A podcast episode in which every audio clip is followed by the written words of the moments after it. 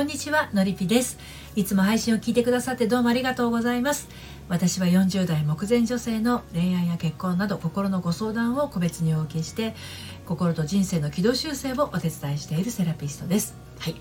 今日のテーマは結婚間近で彼が転職活動。はい。というテーマでお話をしていきたいと思います。結婚したらすぐに妊活したいアラサーの私。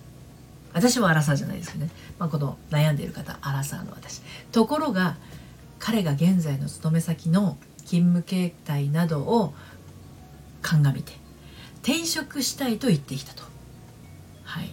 転職するとなるとすぐに彼の育休は取れないだろうし、まあ、給与面も心配ということなんですね。で結婚は人生プランがあってこそと考えているあなたへのメッセージになります。はい。ま、どういうことかというとね、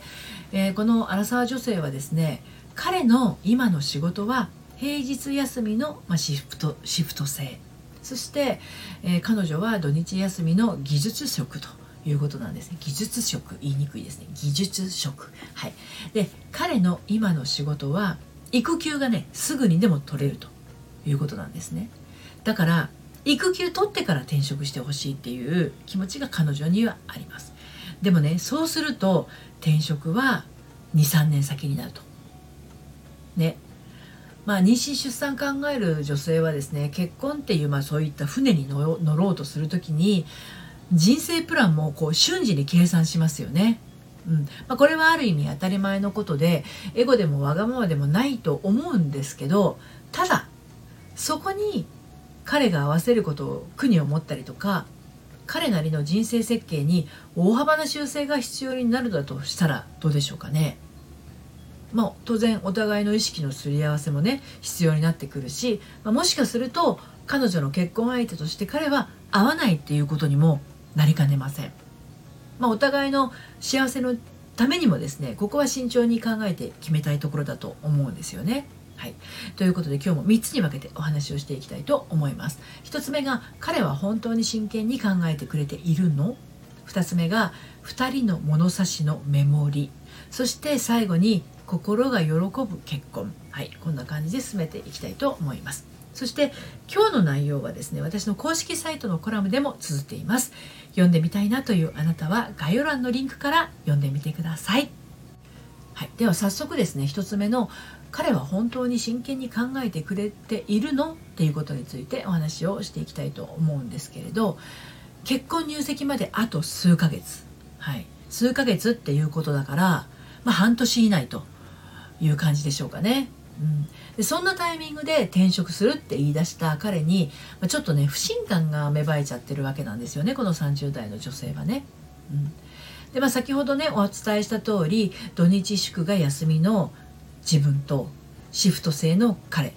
で彼はねあの彼女の休みに合わせたいっていうことと今の仕事に将来性が見いだせないということもあって転職したいっていうふうに思い始めたわけなんですね。だけども彼女としては結婚したらすぐに妊活したいわけです子供が欲しいわけなんですねそしてまあシフシフト制とはいえ今の彼の仕事はですね育児休暇にとってについては非常に充実をしているからその育休取り終わるまでは転職してほしくないっていうそんな気もしてるということなんですね。でもまああの結婚後でねしかも自分の妊娠出産の後だとその時にそのタイミングで転職ってなるとねそれはそれで不安もあると、まあ、こんな風にいろんな思いや考えが浮かんでしまってどうしていいか分かんなくなっちゃってる状態ですよね。うん、いやねでもねこれこの女性が決定権持ってるわけじゃないですよね冷静に考えてみるとね。あの彼の転職はね彼の人生でもあるわけなんですよ。だから彼の人生なわけだから彼の希望で彼の意思で転職するタイミングも彼が選んで決めることなんですね。でそもそもあなたとの結婚を真剣に考えているからこそ転職を考え始めているわけなんですよこの彼もね。うん、でもねそうすると結婚するタイミングっていうのは場合によってまあまあまあ多少ねあの後ろ倒しする必要性が出てくるかもしれません。それでも転職をね彼がするんであればできるだけ早い方がいいんじゃないかなと思います。彼が自分の将来のために転職するっていうことはあなたとの未来のために転職するっていうことでもあるわけなんですね。結婚後に、まあ、あのすぐ妊活をね考えているっていうことなんだけれどねこの女性は。子供を持つタイミングについてもこれこれあの全員に言えることなんだけどね。女性全員に言えることなんだけど女性側だけの判断では決められないと思うわけですよね。結婚は2人のものですから。いつ子供を持ちたいのかこれは2人で決めることなわけです。でも彼の転職は彼の人生の問題なんです。あなたの都合はひとまず置いておいて彼の人生が彼の人生を彼がしっかり眺められるようにしてあげてほしいんですね。そしてその眺めている先にはもうこれあなたとの暮らしも入っているはずですから。じっくり眺める時間を彼に持たせてあげてほしいなと。あなたが先走ってあれこれ考えるんではなくてと。いうところは感じましたね。はい、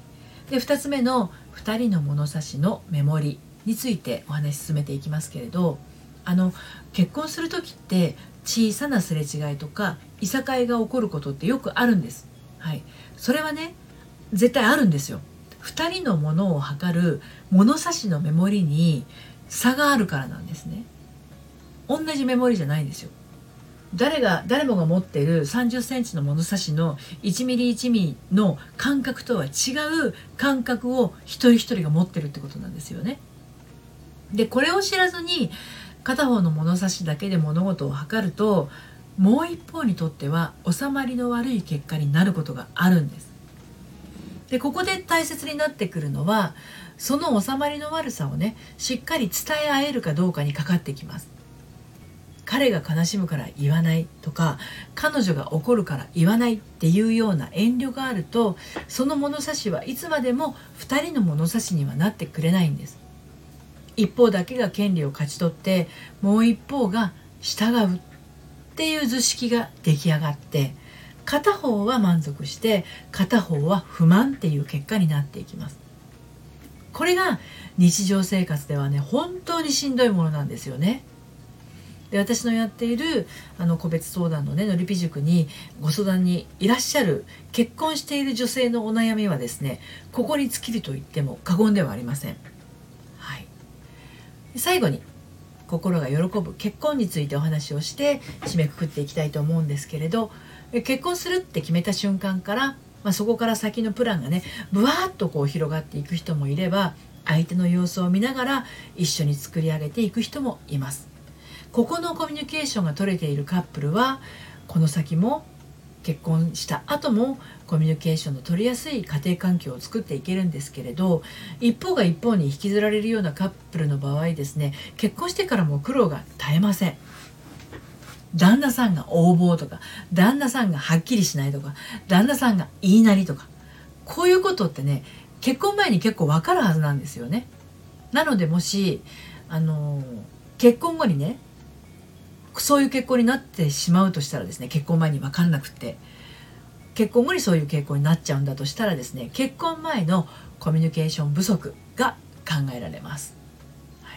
でもちろん結婚前と結婚後で変わってしまうっていう旦那さんも奥さんもいらっしゃるんですけど、まあ、その場合もやはり結婚前に本来の自分を出せないまま結婚してしまったケースが多いものなんですね。で今回の結婚間近で転職っていう彼の勇気はもしかするとあなたのプランを崩してしまうかもしれないんだけれど彼との結婚がなくなるわけではないしここは2人のコミュニケーションをもっと強くするためにこういうことが起きたのかもしれないなって思い直して2人にとってのベスト策を考えてみるチャンスかもしれないですね。でこういうことをねとことんはぐらかさずに話し合えるカップルってね結婚してからもね最強だと思うんですよね。うん、はいあの心の通ったコミュニケーションを取るようにしてみてください。はい、ということで今日は結婚間近で彼が転職活動という内容でお伝えをしてきました。不安ばかりの結婚はね不安をまとった結婚になってしまうこと間違いなしです。今何が不安なのか何が心配なのかもしそんな状況でしたら一度お話を聞かせください悩みをほどくお手伝いをしていますご相談はこの配信の概要欄から受付をしていますはい、そして毎週金曜日に発行している私のメルマガでは悩みで心がよどんでしまったアラフォー女性のハートがみるみる透明度をアップして悩みを突破していく秘密をお届けしています。バックナンバーが読めないメルマガなので気になったら概要欄のリンクから登録してみてください。ということで今日も最後までお聴きくださってありがとうございました。それではまた。さようなら。